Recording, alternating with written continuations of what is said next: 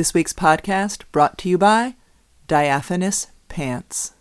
This morning, our ninth grader mentioned that she had a history test on the Middle Ages, and I asked her if she had studied, and she said, I looked at the pictures and I turned the pages. And then she said, I can't get that Art Garfunkel song out of my head. And I must say, I've never been more proud of her.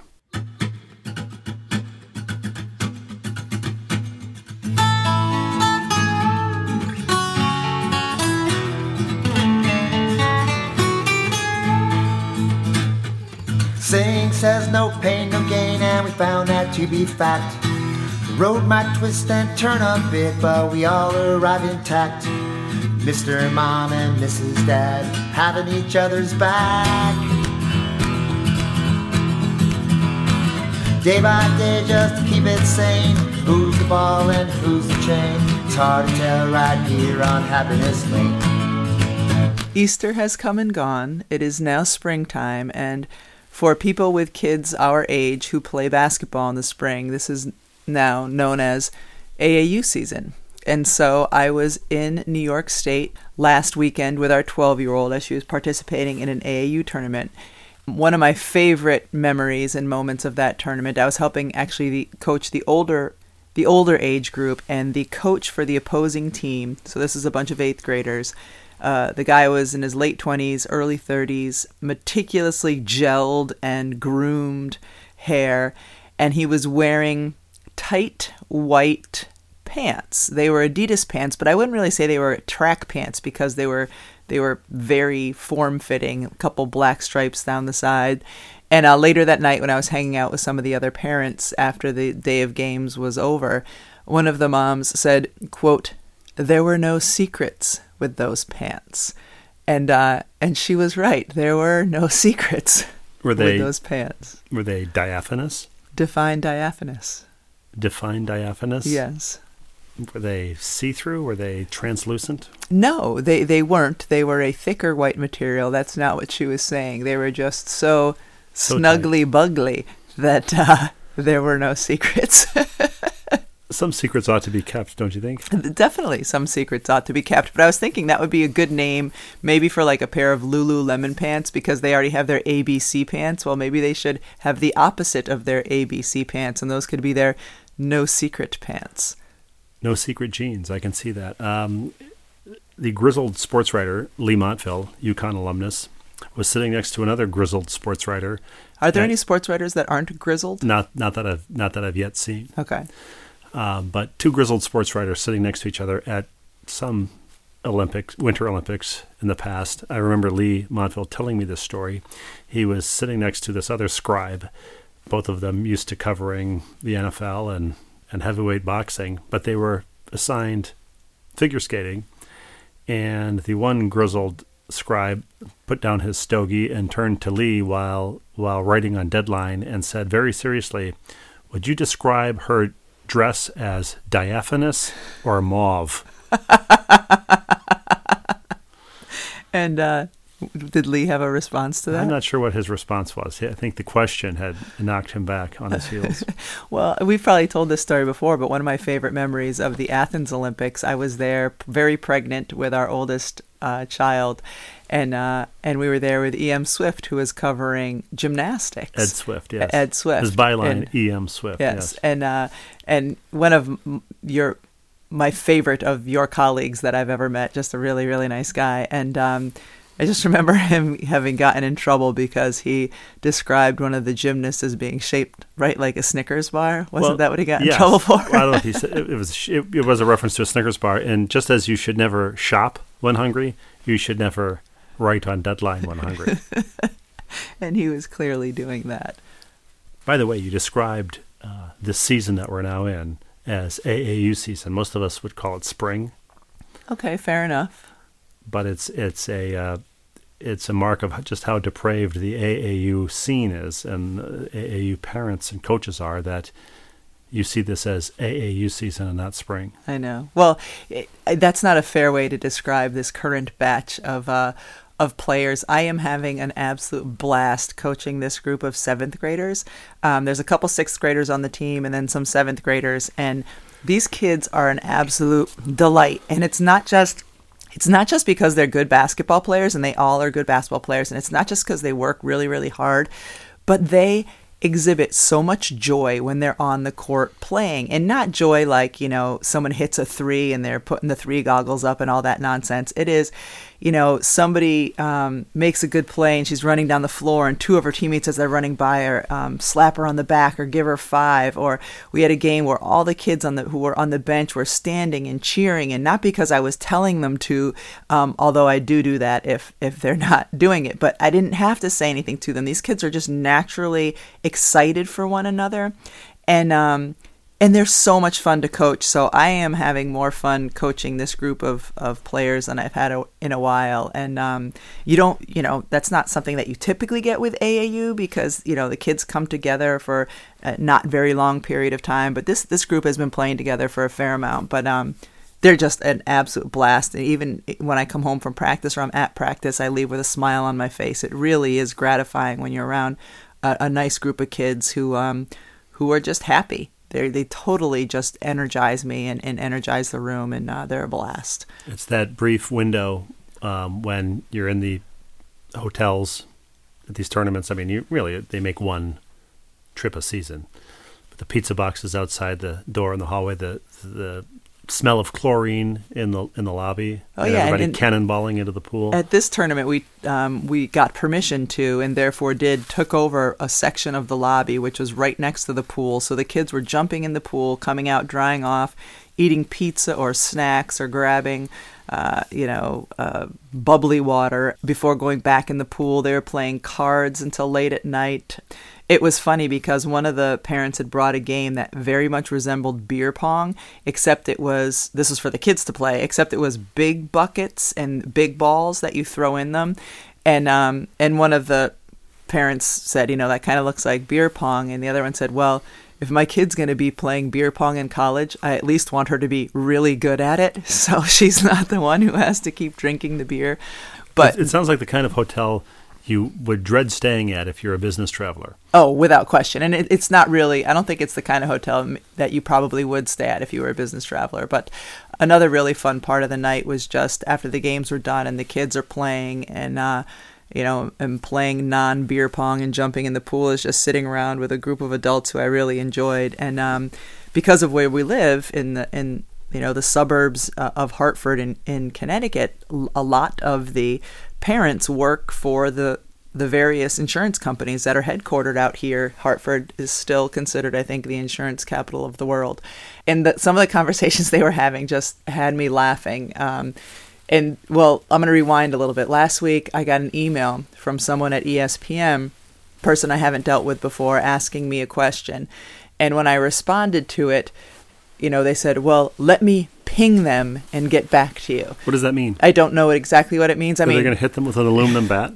I assumed it meant let me get in touch with them, but, you know, it, it sounds more twenty nineteen to say let me ping them. Now, or let me p- call them, let me text them, yes. Let me email them. I mean, I knew what it meant, even though as I read it, I was like, oh, good heavens, really? That's that's one of the phrases we're using now. So anyway, as I was talking to, to some of Um, these parents that, that work with the insurance companies, that, that of course is one they hear a lot.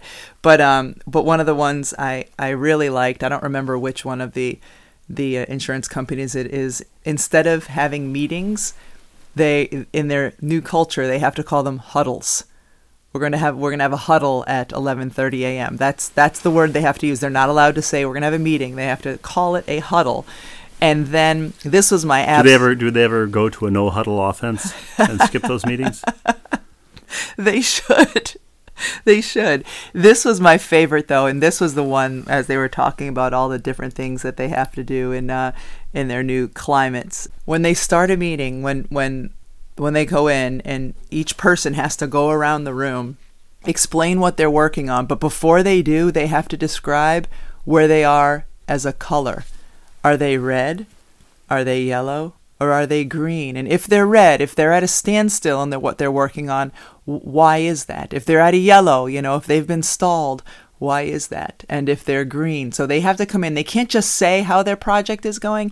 They have to first describe it in a color. And I was just sitting there thinking, this is the kind of thing, if I was in the corporate world, that would make me lose my absolute mind, because it's such a waste of time and dumbing things down for, you know. And it's a destroyer, a destroyer of brain cells. Oh, yeah, I was I was losing some as I was sitting there thinking about it. But um, but they all appreciated that it was absurd, but they have to do it because it's what they do. And, and one of the women I was talking to, her husband, who wasn't there but also works in, in one of the insurance companies, he, they, everyone dresses down. He has to wear jeans. He doesn't want to wear jeans to work. He wants to wear dress pants. No, because he's a manager and has to set the example. He has to wear jeans. And so she said he's wearing jeans and his dress shirt and sport coat if he feels like it. But, uh, you know, because they're trying to appeal to the young guys coming out of college, and heaven forbid they don't get to wear jeans but they're to not allowed their to, insurance company. They're not uh, allowed to call job. them jeans, right? Yeah, right. Right. Exactly. I, I should have asked her what uh, what they have to call their, their garments of clothing. But um, denim leg sleeves. Yeah. Yeah, I'm going to go ping the guy who's feeling yellow about where he is while he wears his denim leg sleeves. In in the huddle. And they often use sports metaphors in these inane business jargon, um, things that go in waves. You know, they're uh, playing hardball, or they're moving the goalposts, or they're, uh, you know, Larry lost his fastball. Well, you it's were telling comical. me. You were telling me this morning that, because you, of all people, make fun of this type of um, language. And anytime in past years when we've been around um, your brothers or brothers-in-law, and they talk about, you know, some of the... the Having new... an off-site with the open kimono, yes, all that stuff, yeah. Right. You, you love to make fun of that. But then yesterday, as you were on a conference call, um, you, you do slip did I into, hear you, you say something uh, that well, was... Well, you do slip into... Uh, You do slip into it, as you would slip into an open kimono.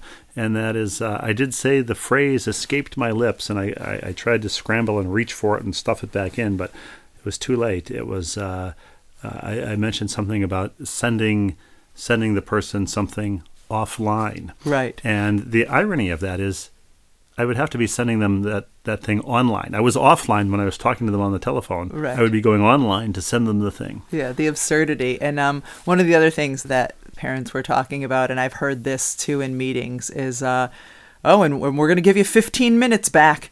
When a meeting ends fifteen minutes early, you know, we're giving you fifteen minutes back. No, you what? just took forty-five right. of precious minutes from my life, making me describe myself as a color and using phrases like ping. You owe me more than that fifteen minutes back in my yeah, life. The fifteen minutes are to continue working for the insurance company, are, are they not? Are they giving you fifteen yes. minutes to... Yes. Uh, They're continue. They're continue working. I'm gonna. I'm gonna tell a story because this makes me think of it. Um, giving me fifteen minutes back of my life. I'm gonna not use the names to protect the innocent. Are we gonna? Are we gonna have to give uh, like seventy-five hours back to the lives of the people who listen to our podcast at right. some point for this for this inanity? Well, I'm gonna tell for, this story for the seventy-five hours of inanity that I think that we've put out so far. But go ahead. Tell Years the story. ago, I, I don't know. Um, I don't remember what year it was, but whenever the Final Four was in Cleveland. We had two young children. Our, our our second was an infant. I was not working the Final Four, but I was working the draft, which was in Cleveland right after the Final Four.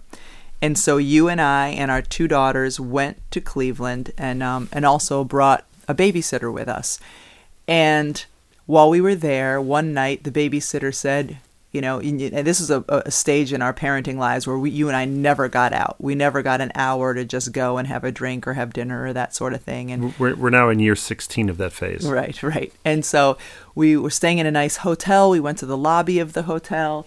And, um, you know, while the babysitter had the kids, we had an hour. We had an hour. And you went to the bar and got a beer. And you and I were talking. And Coach Oriema came over, because there were some coaches staying at that hotel, and we started talking to one another. And at that moment, another person came over, a person who is known to talk on and on. And he came over to talk to us. And, and so he's talking to you, me, and Coach Oriema, at which point Coach Oriema says to you, would you like another beer? Yes. All right. So he goes to the bar to get you another beer and never returned.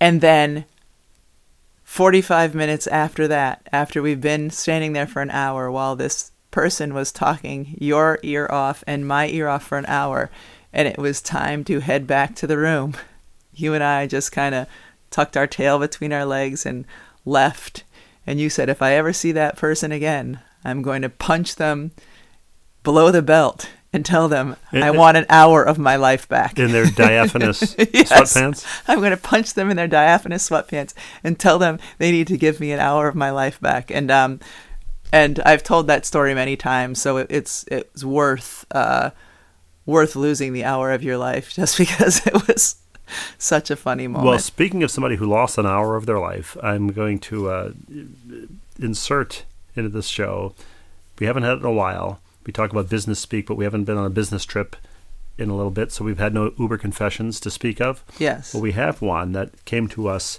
um, through ball and chain pod at gmail dot com, and it's from our friend uh, West Hartford Matt. Or Matt oh, from nice. West Hartford. Okay, we haven't heard known. from Matt in a little while. No, but the reason we haven't is Matt has been traveling for business and um, and has an Uber confession. He drives part-time, it's not his chosen profession, but it gives him a chance to share his life's lessons. It's time for the segment we call Uber Confessions. Rebecca and Steve, I recently traveled to Chicago for a work conference. I took a Lyft from the airport to my hotel, which I didn't realize would be an hour-long ride. The Lyft driver was very chatty and told me all about his life, his girlfriend, his desire to have kids, and his hatred of his girlfriend's brother. It's a long story. Eventually, while we were stopped in bumper-to-bumper traffic on the highway, he asked me what I did for work. I told him I was a lawyer. For the first time in twenty minutes, he grew quiet. After a few blessed moments of silence, he said, "So, I've been meaning to talk to a lawyer for a while. Can I ask you a legal question?" Before waiting for my answer, he proceeded to tell me that he used to drive for Uber, but after he got in three car accidents, they terminated him, and now he can only drive for Lyft. His question was, how do I clear my record so I can drive for Uber again? I'm not sure why he thought it was a good idea to ask me, his current Lyft passenger, for advice on this topic. I fumbled my way through an answer while contemplating getting out of the car right there in the middle of the highway, but alas, my suitcase was in the trunk. To his credit, he did deliver me safely to my hotel. Uh, that's from Matt from West Hartford. Matt adds a P S. P S. I'm not your resident lawyer, but if you're mentioned, if you're mentioned on this week's podcast, last week's podcast, of Doctor Gary Siegel looking for a buyer for his Augusta house leads him to actually finding a buyer, you guys should get a commission. Well, I'm just glad that he lived to tell the tale, because that's that's. I mean, I've talked before about being in the in a Uber with a person who I thought was saying racist things. When somebody has your life in their hands as they're driving you, you're in such a precarious position as but, to what what do I do right now? But if he's in uh, bumper to bumper traffic on presumably the the Kennedy or the Edens or possibly the Dan Ryan, I'm going through all of my Chicago freeway uh, atlas. Um, I, I just like the fact that he was he feared for his life, and he could have gotten out in a, out of the stopped car, but his suitcase was in the trunk, right. And God forbid he had nine dollars worth of clothes and toiletries that he, he would have to. I mean, give up. Even as an attorney, he probably only has to wear jeans to work, so all of those things were probably replaceable, unless probably, he had his favorite pair of diaphanous white Adidas pants. He's probably required to wear jeans, but anyway. It's been a while since we've had an Uber confession. Thanks, thanks, Matt, for that. Forgive me if you've heard pinging. I guess it makes sense now because I've I've received some texts while we've been recording this podcast, and they have been pinging. I didn't have my my phone on silent. Maybe that's the origin of it. Maybe. And many of these texts, by the way, are from our uh, our guest of a couple of weeks ago, Sam Farmer. Sam uh, is, sent me a picture. He's our resident Los Angelino. And he sent me a picture uh, of the Beverly Hillbillies house near the Bel Air Country Club where he had been uh, yesterday. And it got me thinking. On on Conan O'Brien's podcast, he does, does a podcast, he had Jeff Goldblum, the actor, on as a guest. And they were talking, and, and Jeff Goldblum said, do you remember the actress who played Grandma on the Beverly Hillbillies? And before he could finish that sentence, Conan said, Irene Ryan. And they were sort of nerding out over old T V trivia. They mentioned that Irene Ryan was, she was the, you, you remember the frail old grandmother? She was fifty-nine when that show went on the air and was only seventy when when she passed away.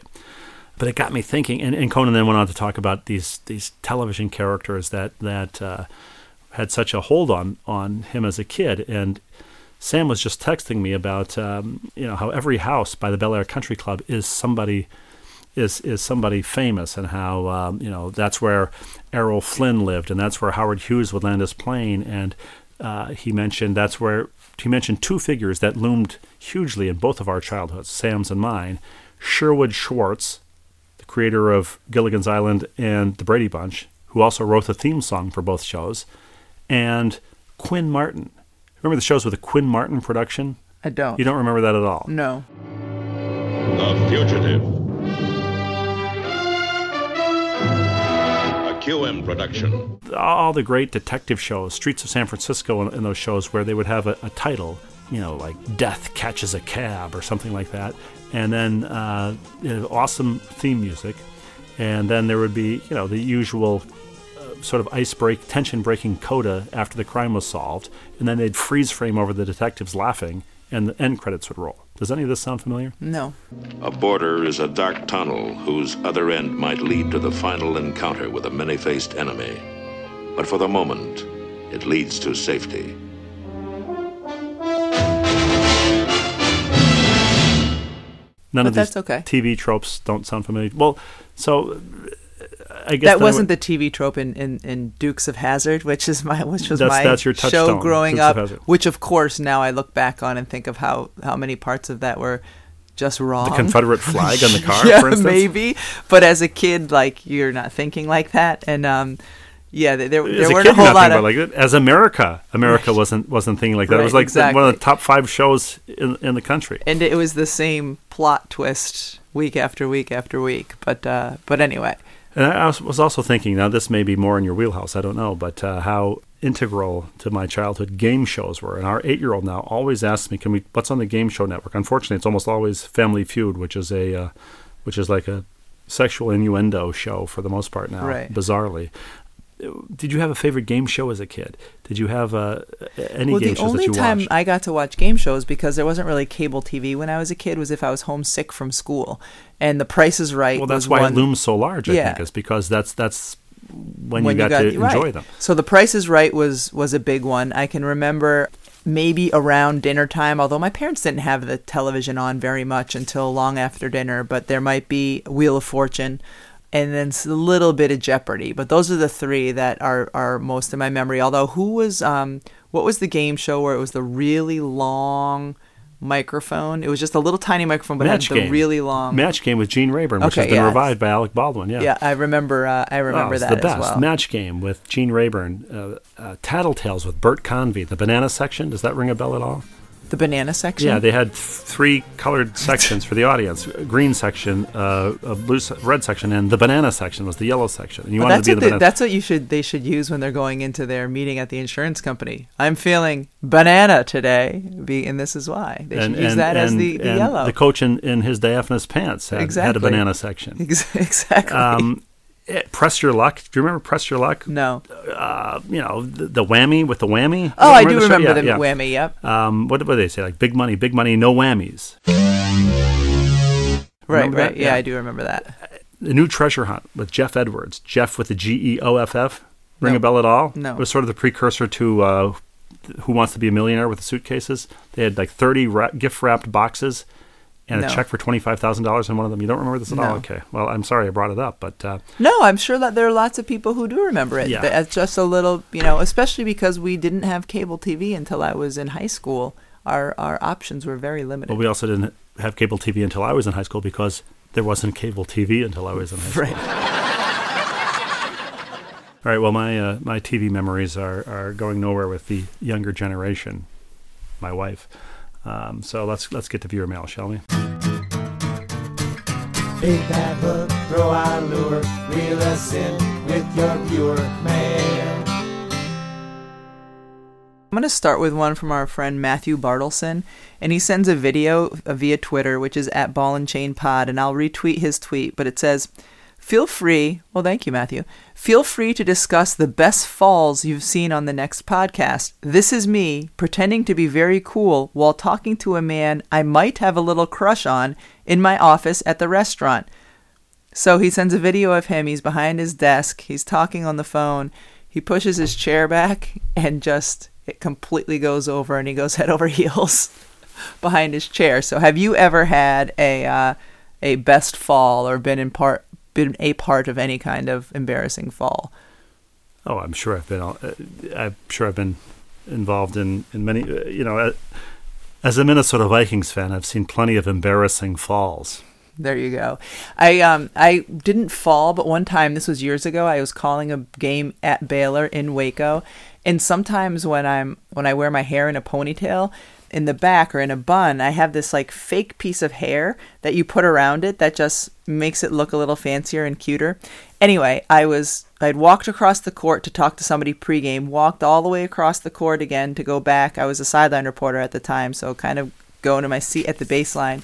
And at some point, somebody scurried over holding my hair in their hand and said, "This fell out as you were walking across the court." For most of you, I wasn't really embarrassed because I didn't care, but you, generally speaking, you don't want your hair to fall off while you're walking across the court. It, it's it's not ideal. Um, speaking of that, though, you said, have you ever ever had an embarrassing fall? Last week, you asked if you've ever backed into anything um, in your car, and, and uh, tons of people responded. We should probably read some of those. Yeah, the, we got some. This was from Jennifer. She said, "No coffee, early Saturday morning. I pushed the button, heard the door open, got in my car, started backing out. Crunch. I had opened the garage door for my husband's car." Oh, I've I've I've done that where I've opened the wrong garage door. And then start backing out. But this is the best, her last line. "My self-imposed punishment, no new shoes for six months to cover the repairs." How many pairs of shoes do you buy that only six months worth of no shoes embargo saves up enough money to uh, to repair whatever you had to repair, whether it was the door or the car? But Jennifer, good for you. Kayla said, Uh, what she backed into, the booth for the person in a parking garage. Yeah, hopefully that person was okay. This could have been my favorite. Joan said, a police car. A police car was the worst thing that uh, she ever backed into. And then Bob said, an open garage door, but the bike rack was still, or the bike was still on the roof rack. So that caused some trouble. Garage door open. You don't want to pull in if the bike is still in the roof. That's that rack. Song by Modest Mouse. Backed my car into a cop car the other day. I backed my car into a cop car the other day. You don't know that song? I don't know that song. Okay. I don't know or Modest Mouse, okay. but but that's okay. Yes, the question was, what's the dumbest thing you've ever backed your car into?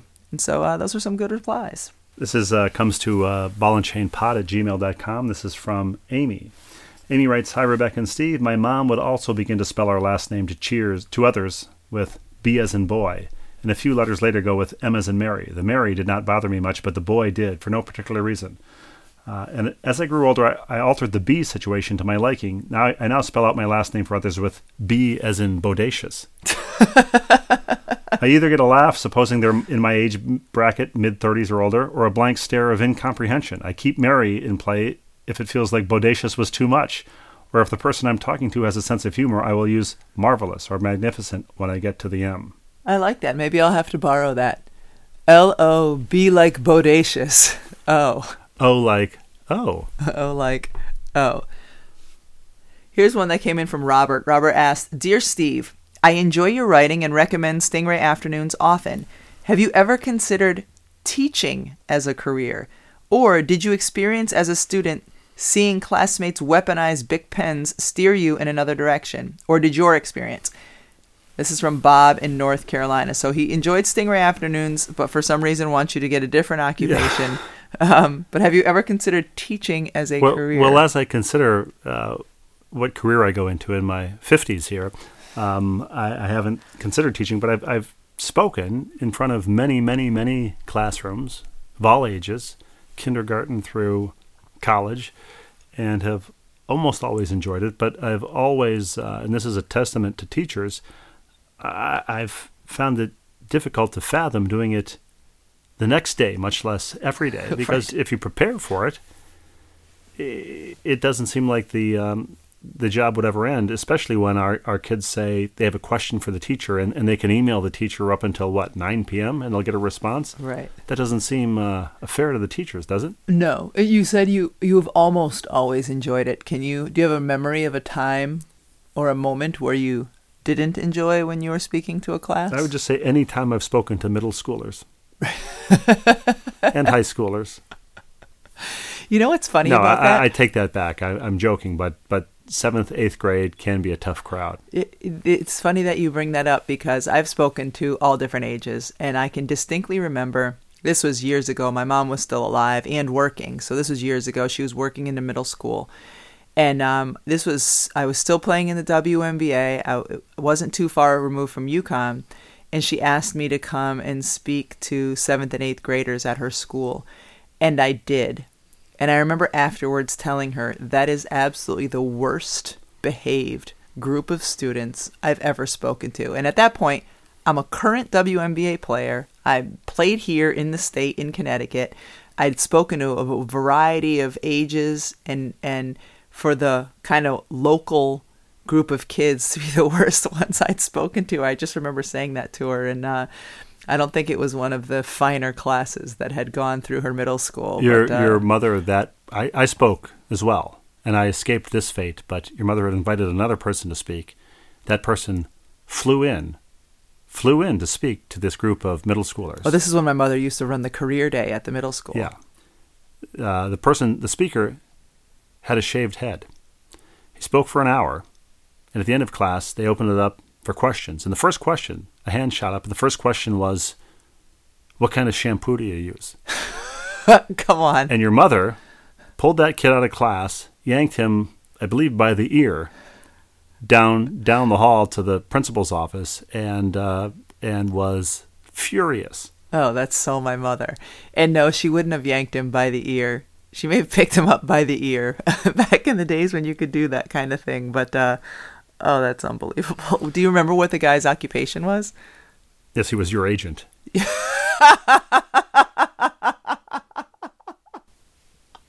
Oh, that's unbelievable. You don't remember the story? I don't think I've ever heard this story. Well, she certainly told me. Oh, my gosh. Rebecca and oh. Steve writes, uh, Becky Dab. I give her last name Dab, D A B, so you can understand this. Growing up, my mom used to phonetically spell our last name D as in David, A, B as in boy. D as in David, A, B as in boy. I, I'm not sure I would understand what that was, hearing it over the phone. But the reason she writes, just saw this story on Facebook, immediately thought of the pod, and she links to a, a picture of a formal, a guy in a tuxedo and a woman in a, in a bridal gown bouncing in a A wedding wonderland, wedding bouncy castles. This you, is a trend in the U K, wedding bouncy castles. You showed me this picture. It's like a white bouncy castle. It doesn't have, you know, stuff coming down. Anyway, we'll have to retweet that or post that somehow. But um, I actually like that idea because it's, it was a picture of the bride and groom just jumping up and down in the bouncy castle. And um, like that's joyful. And your wedding day should be joyful. I now and, pronounce you man and wife, you may bounce the bride. It just looks like fun. I can see, uh, you know, a wedding party getting some cool pictures in there as you're all bouncing and airborne. Um, but I think that's a really neat idea. So anyway, you, make sure you send that to me, and I will post that on our on our Twitter feed, which is at Ball and Chain Pod. I will. Uh, Troy in North Carolina writes, Dear Steve and Rebecca, as you discussed the listener receiving his newspaper under the mistaken name of Stone Curtis, it brought to mind the old Flintstones episodes when actor Tony Curtis guest starred as Stony Curtis. I used to work with a man whose last name was Gravel, G R A V E L, pronounced Gravel. One day as we waited for a meeting to begin, a huddle presumably, I told him how jealous I was that the Flintstone that, that the Flintstonization of his name was already decided while mine was to be determined. Troy here also um, uh, wonders why team managers have to wear suits or formal dresses when they're mopping up sweat. Yeah. And, and as a question for you, Uh, we've invented specialized mops to assist with this duty. Perhaps Rebecca could provide thoughts on the benefits of towel versus mop when they're when they're uh, absorbing sweat on the court and you're waiting around for that to, to be finished. Do you have a preference as a player? I, I think the towel does a better job when you have, like, when the guy's out there with the broom before the game, that's just, just to get, like, the dust and stuff off the that's floor. Sort of, that's sort of the uh, the uh, basketball's version of the Zamboni going yeah, around exactly. with the... But if there's if there's a, a lot of sweat, like if a player's fallen on the floor or whatever, the kid out there with the towel who's really putting some muscle behind it, the towel's the way to go. But but rewind a second. So he talks about the Flintstonization of the name. What would our last name Russian be when it was, what, Flintstonized? Well, since he worked in a quarry, I, I believe it would be Crussian. Oh, there you go. I like it. So um, I, I hesitate. I really, against my better judgment, I'm opening this email. I, I particularly when um, when I get email for the people, those people who can track me down. I get email for things that I've written uh, in Sports Illustrated. I, I would never open an email with this with this heading, but um, but here we go. The heading is viewer mail. My first pineappling. Okay. Okay, fingers crossed. Uh, S and R. In episode seventy-two, you discussed Steve's inability or unwillingness to slice a pineapple. Okay, we're on safe ground here. I shared this story with my wife as she feels I'm equally useless in the kitchen. As luck would have it, we had a pineapple on our counter. She pulled out a cutting board and a knife and challenged me, not to a duel, but to slice and dice.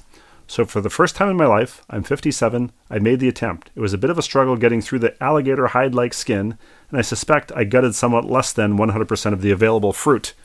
But I now have made my maiden pineappling, just to let you know that your show has inspired my fruiting growth.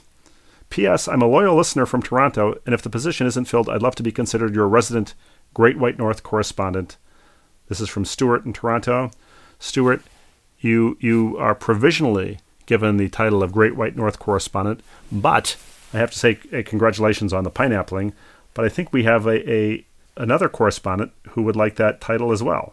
And that's because Jim in Ottawa writes, Hi, Rebecca and Steve, congratulations on your seventy-fifth episode. Well, I expect you'll get there as I'm listening to episode seventy-four now. I love the podcast, and when a new one is released, I move it to next in my queue. I meant to email a long time ago, but I thought the occasion of your seventy-fifth, I should finally correspond some random thoughts. So I think this is going to apply to uh, all the episodes. You appointed the podcast resident Canadian a while ago, and she didn't even live in Canada. I hereby apply to be the Canadian resident resident Canadian.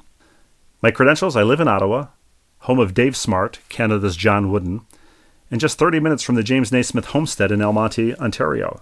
Dave Smart, the coach at Carleton in Ottawa, I believe they won something like thirteen consecutive Canadian uh, university basketball titles. I love Stingray Afternoons. My only regret is I didn't read it sooner. I won't make the same mistake with Nights in White Castle. I'm about six years older than Steve, but I clearly remember a lot of those pop culture references. I may have delivered the Christmas wish book that you wrote about. Hmm, was, he, was he a Sears delivery person? I love the home improvement stories because they make me feel like Bob Vila, but I thought Rebecca was exhibiting hindsight is twenty twenty syndrome when she suggested taking an old flapper to the hardware store. A, who wants to carry a used piece of toilet around with them? And B, regardless, any normal person would expect a universal flapper to fit any toilet. Thank you, Jim. Thank you. We have the same problem at our house, and I'll try the remove slash replace first. Other thoughts. The Oxford comma, yes, no, or maybe. He says yes, comma, no, comma, or maybe, showing his preference for the Oxford comma. I was wondering if the garage light had been replaced at the time that the most recent garage door incident. You backed into our garage door. The garage light had been replaced and days it was, earlier. And it was full daylight. Final suggestion, put the podcast's email address in the Twitter and Instagram profiles. Perhaps we could get our social media manager, you, Rebecca, to do that. Uh, that's something I can manage, It's a yes. great idea. So we'll send swag to you, Jim, in Ottawa. And uh, here's the seventy-five more, he says. Well, how about this? This is our seventy-fifth episode. Yeah, yeah. This is? A, I this think, is. Or was last week? The no, this is. Oh, we probably should have prepared something then. This is, um, that's a lot of episodes. That's a lot of hours of you uh, and I actually talking to one another cer- in our freezing cold almost basement. Almost certainly too many, don't you think? Almost certainly. Steve, I was passing through the frozen food aisle at our local grocery store and felt compelled to grab a package of White Castles. Thank you for expanding my palate. And yes, my wife would agree with Rebecca. Doesn't she doesn't enjoy them. Uh, this is from Bob in Manchester, by the way. I think it's only fair that I return the favor and strongly encourage Rebecca to take you, Steve, to Shady Glen. Growing up in the quiet corner of Connecticut, this was a stop for us on the way back from school shopping trips to Hartford, pre-Eastbrook Mall. A cheeseburger is required eating. I would add a coffee frap and onion rings to complete the experience. This is our, is our second week in a row that we've Shady been talking Glen about the Shady of, Glen. Yeah, always a good idea to grab a small cone for the ride home. Ice cream stain on shirt is optional. If not a cone, a half gallon and a free, in a freezer bag is always a good call. Well, maybe for to celebrate the eightieth episode when it's a little warmer here in Connecticut and it's prime ice cream time, maybe I'll take you or you can take me to Shady Glen and Please. We can celebrate with a burger and ice cream. And with our friend Shady Glen. P S. Shady Glen, writes Bob, would be a good stop for Denny if he wants to get a feel for what friends, Friendly's was like back in the day. Ah. Was Friendly's much different back in the day? Because I, I used to I go know. to... This is the only day that I've been to Friendly's. I, I would go to Friendly's when I was a kid back in the day, and um, it's similar to when I've been to Friendly's. I think I've been there once in the past couple of years, and it seemed very similar. The best part is that uh, he spells Denny D E N I, and I think that's why we should start spelling Denny from now on. Denny, Denny, it's still Denny with one N. An I with a smiley face over the I. Let's make that happen. All right. We've got something from Twitter from Lee, and she is responding to, I posted a video of a, a promotional spot that I did for the Connecticut Sun that about a week ago, and Lee said, I would love to hear the backstory and behind-the-scenes info about this on the next Ball and Chain podcast. So I don't know if anybody saw it, but the Connecticut Sun did a really cool promo trying to get people to come out and watch the W N B A, and they asked me if I would be involved, and also if our oldest daughter would want to be a part of it too, and so she was. You know, it was it was a fun spot to do. Amber Cox, who's the president of the Connecticut Sun, wrote it. And um, which I didn't realize until we went there to film it. When I'd read it, I thought it was really well done. And then she told me when I when we went to film it that she was actually the writer of it. She said, I was nervous that Steve was going to come and, you know, I don't know.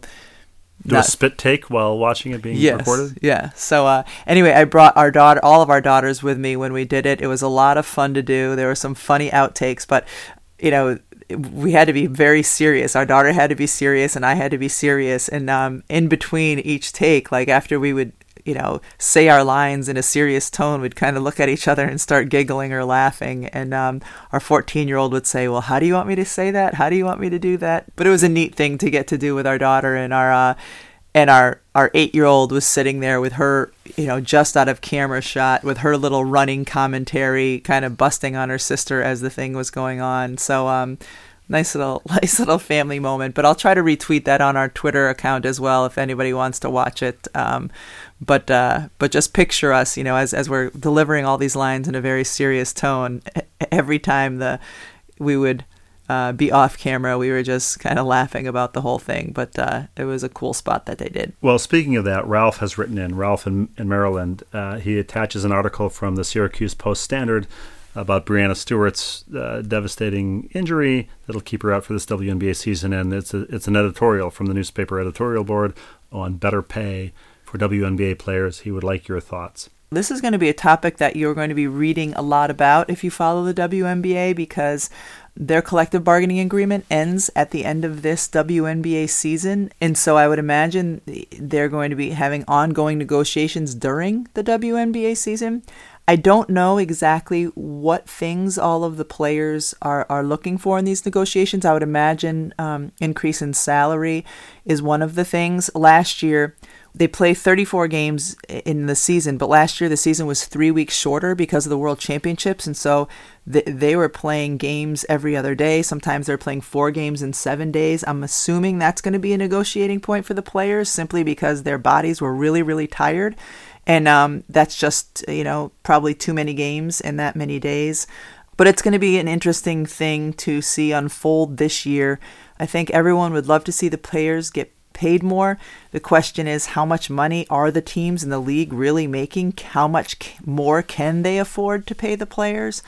So, you know, it's going to be something I'll be following closely throughout the course of the season, just because it'll be a big talking point for the W N B A season. But I certainly hope that both sides can come to a really fair resolution and that there won't be any disruption in, in play. It won't happen this year, but I hope that, you know, there's nothing that delays next year's season. Well, speaking of women's basketball, we have an email having virtually nothing to do with women's basketball from one of its preeminent writers, Howard. Howard writes, Dear Rebecca and Steve, longtime fan, first-time mailer, I wanted to reach out in light of previous conversations you've had about the Impossible Burger. This is the meatless burger. Uh, notably, that Burger King is bringing it to select stores for use within a Whopper.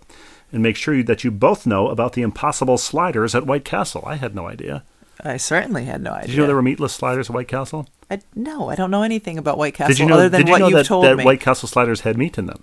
Well, right, isn't that every it says on the White box, Castle slider? It says on the box that you get at the grocery store, real beef. It really does. Perfect. Given Steve's longtime love for the chain's signature offering, as someone with a vegetarian daughter and father, but someone who eats meat himself, I can assure you that meals built around these feel like a compromise for no one. This is an endorsement for the Impossible Meatless Whopper and the Meatless Slider. So Howard, who is not a vegetarian, but who has a vegetarian Doctor. father it's, and it's, a it's vegetarian le- as daughter. As with male pattern baldness, it skips a generation, right? Vegetarianism.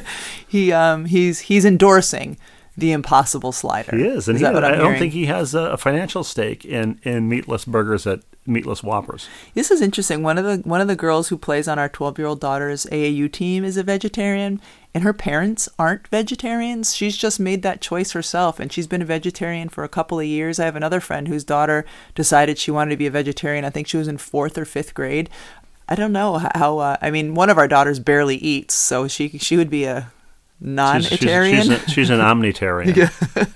but uh, but anyway, I would imagine that that provides some challenges. Like, what would you do? The, the king of, I guess you could still make no, no, no. I, your I had, cheese pizza for one of the kids I, I, when I, I'm gone. But what physical, would you do? I had a physical yesterday, and every year in my annual physical, I make a uh, I make a swear a blood oath to adopt the Mediterranean diet. Yes, you do that. Mainly because I I would like to adopt the Mediterranean, maybe because I would like to live in the Mediterranean. Right. Okay.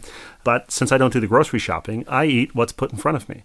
I, I can only I can only uh, ask you to get legumes, whatever they are, nuts, olive oil, and, and I would happily subsist on that entirely. So you are such an unbelievably pathetic creature. I am. I'm since pathetic. I don't since I don't do the grocery shopping, I can only subsist on what's put in front of me. I don't have a car. I don't have money. I don't have a grocery yeah. store. I can you don't go let to. me. You don't you let are, me go to the grocery. You are an absolutely pathetic creature. I would Yesterday, feel. I would feel. I would feel that I was being. Uh, I would feel it an act of uh, of grocery infidelity if I were to go grocery shopping, like you were to come home with groceries and then I were to sneak out and go get my own groceries. Be you can that, be as, that would be that you would can be, be as big of a grocery store cheater as you want. You can go to any of the chains, especially now that they're no longer on strike. You can go to any of them. You can purchase would, anything you want. I would be the first guy whose whose diet cheat day is going out and eating something healthy.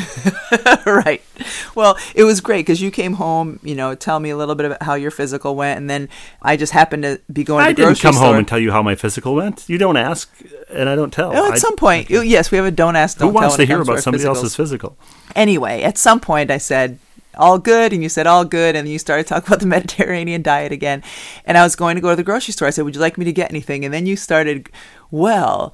They, you know, they said, this is good to eat and this is good to eat. And like five of the things you mentioned are in the pantry. And this is the thing with a you. nightly glass of red wine is what is, I think, the thing, right. the key to the Mediterranean well, diet. Well, but th- this is the thing with you. This is the beauty of, of, of you, Steve, is that we have probably three of like the supersized cans of tuna fish in the pantry.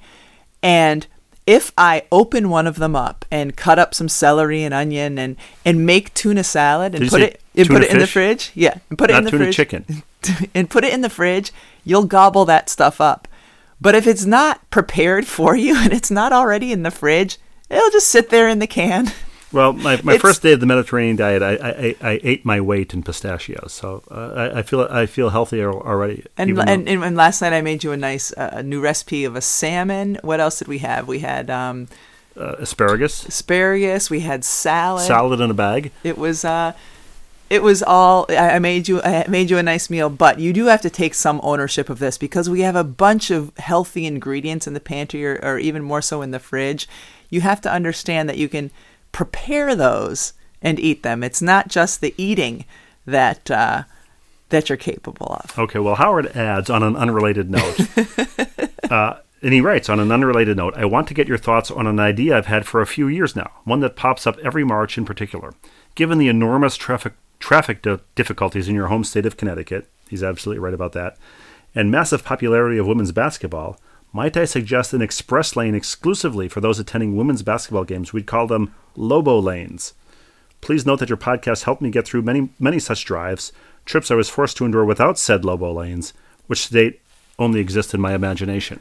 Now, Howard, I, I should point out, Lobo doesn't need a Lobo lane because when she gets in traffic near one of these women's basketball games, she rolls down her window, does the Madonna framing of her face, and they direct her to a, a special lot. At least that was my experience when I went to a That's UConn game so untrue. recently. But I like that idea because right now there's there's some highways in Connecticut that have the high H O V lane, and you know it's almost always empty. They should let people, even if you're just a, one person in the car, if you have a UConn women's basketball sticker decal in your window, and you know call it a Lobo lane if you must, but then you can get in the H O V lane. I like that idea. Finally, we have uh, Greetings from Santo Domingo. Our correspondent in the Dominican Republic has, has favored us once again with, with the viewer mail. He writes that he is a kindergarten teacher in the Dominican, being an early childhood educator for twenty-six years, and having taught in seven countries, I greatly enjoy hearing the thoughts and observations that your children make. How children see and make sense of the world is still an amazing thing to me. For example, one of my students one, once asked me if pineapples came from pine cones. Another student matter-of-factly informed me that I didn't have a kidney, but an adult knee. Also, I once had a rather spirited discussion with one of my students because she thought the stuff that came out of volcanoes was larva, not lava. Your children's comments about life, very much like my own students, continue to crack me up and remind me that a child's perspective about things is always so clever and relevant. And yes, of course, tabernacle is a funny word. To close, should you two ever need anything from the D R, Mayuki, my wife, and I would be happy to send it to you. P S. It's worth stating that on Easter Sunday, while I was flying back to Santo Domingo, I was listening to the Sam Farmer episode. I was laughing so hard that Diet Coke shot out of my nose. Certainly not as memorable as a woman nursing a cat, but it was an airplane first for me.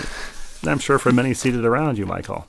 Thank you, Michael. Swag is on the way to Santo Domingo. And I should add, I said that was the last, but there's one more thing I wanted to add, because last week in Viewer Mail, we read a Viewer Mail from Shelley in Minnesota, who writes children's books with a with a strong female heroine. Always number nine, in honor of Title nine, yes. Yes, absolutely. But I didn't say what they were or where to find them. And so, Shelley Boyambrin's books are uh, Shelley Bean the Sports Queen. And you can find those at shelley bean the sports queen dot com. All right. Well, thank you. My pleasure. We talk about books and book clubs, and having a children's book club, at the very least, we should put tell people where to find them. Well, let's keep things in Minnesota by asking the Minnesota band Tom, Dick, and Harry. Play us out.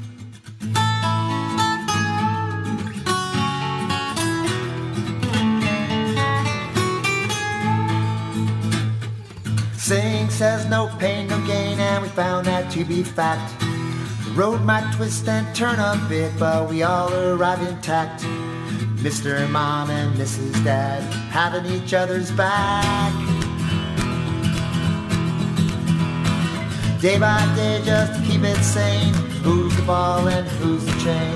It's hard to tell right here on Happiness Lane. Six of us and the family pad living in the cuckoo nest. Daily grind puts sanity to a daily test, and drowsiness ambiguous, what we give for a little rest. Day by day, just to keep it sane. Who's the ball and who's the chain? It's hard to tell right here on Happiness Lane. It's hard to tell right here on Happiness Lane. It's hard to tell right here on Happiness Lane.